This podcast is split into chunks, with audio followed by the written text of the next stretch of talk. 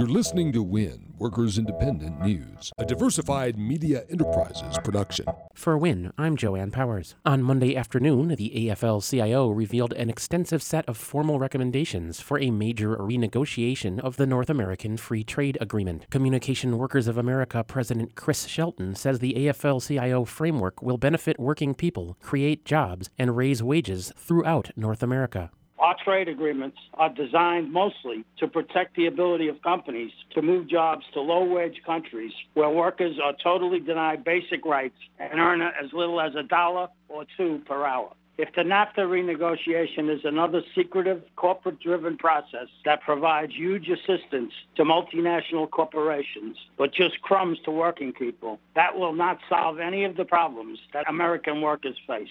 So we are laying out an agenda today that does solve these problems. Let's get rid of the ban on Buy American policies. Let's get rid of the undemocratic investor-state dispute settlement process that provides special legal rights to companies that offshore jobs. Let's enact policies that actually raise wages and collective bargaining rights in Mexico instead of the empty promises we've seen in the past. Let's do this all in light of day so that American workers can know whether our negotiators are looking out for them or the corporations.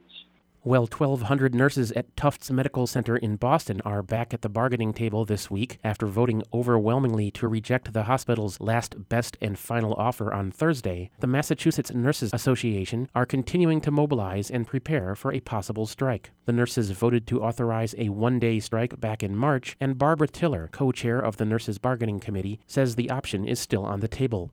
Actually been at the table for well over a year. We're sort of at a breaking point. Our primary goal is really to settle a positive contract that was good for the hospital and good for the nurses that work there. We don't feel that the offer that's on the table right now is enough to help us to build a strong, clinically sound nursing staff. It was an overwhelming no vote.